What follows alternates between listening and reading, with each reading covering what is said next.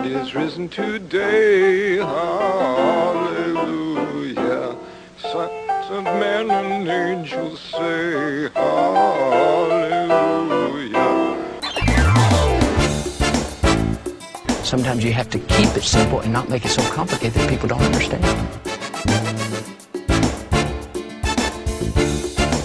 I'm not mad at anybody. I don't dislike anybody. We're big givers, I'll promise you that. Welcome to the Joel Osteen recast. A good Joel Osteen sermon made gooder. He is Brandon. I'm Larry. Why are we qualified to host this recast? Because just like Joel Osteen, we did not graduate from Oral Roberts University, and we too did not get any theological training. Who needs a 20 minute Joel Osteen sermon when we can give it to you in six minutes? Brandon, it's like dehydrated water. Why drink a full glass of water when you can get the dehydrated version without having to use a glass? I love that. Absolutely. Okay, Brandon, true or false?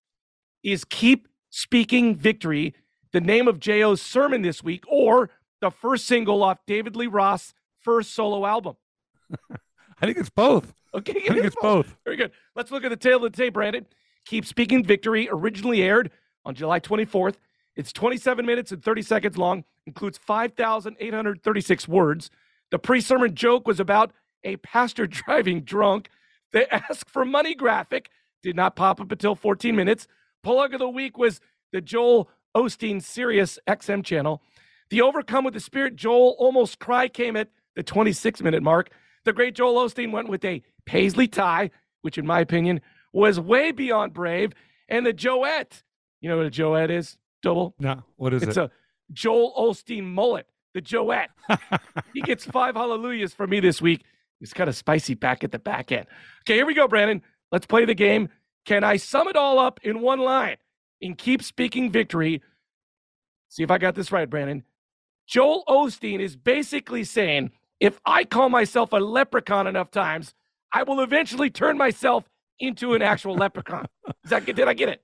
I, I, think that's close enough. I'm not sure you would say you could turn yourself into a leprechaun. He'd probably argue with you about that. But basically, that sermon was if I just keep saying it, it's going to happen. So, I, studies have shown time and time again the power of positive thinking.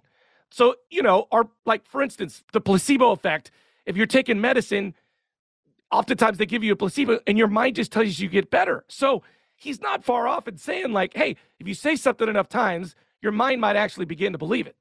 Yeah, he's taken a very simple psychological uh, premise of of positive thinking, which is very true. That ma- that many psychiatrists and psychologists agree with this.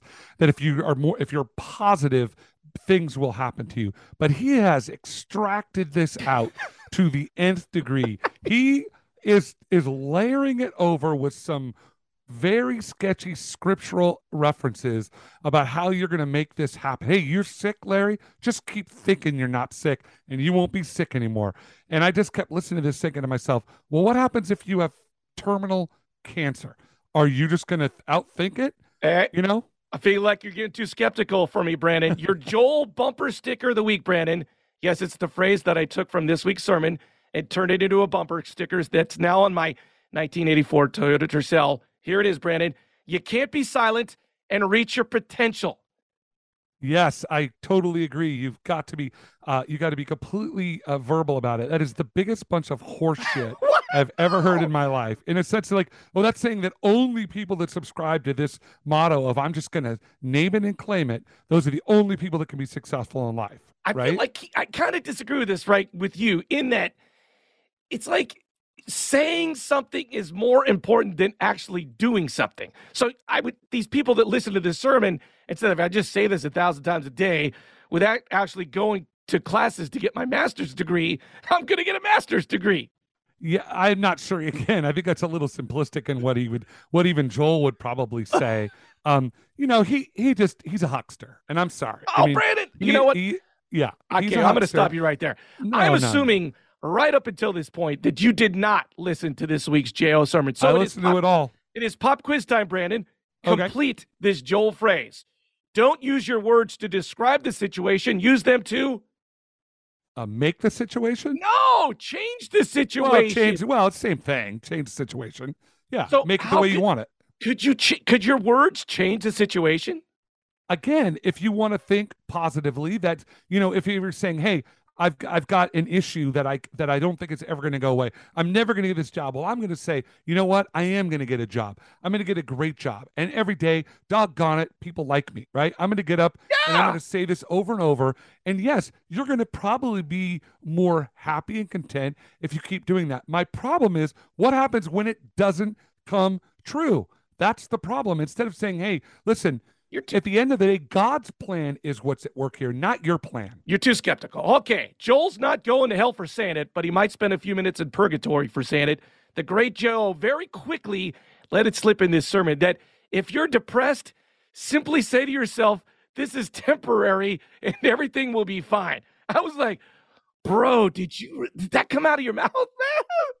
Depression's like a big deal. Yeah, and it's it's like all those. I mean, he just layers over these serious issues to an audience. By the way, I thought it was kind of interesting in this sermon that his audience was half empty, probably Yeah. COVID, because I remember COVID, it used yeah. to be huge, right?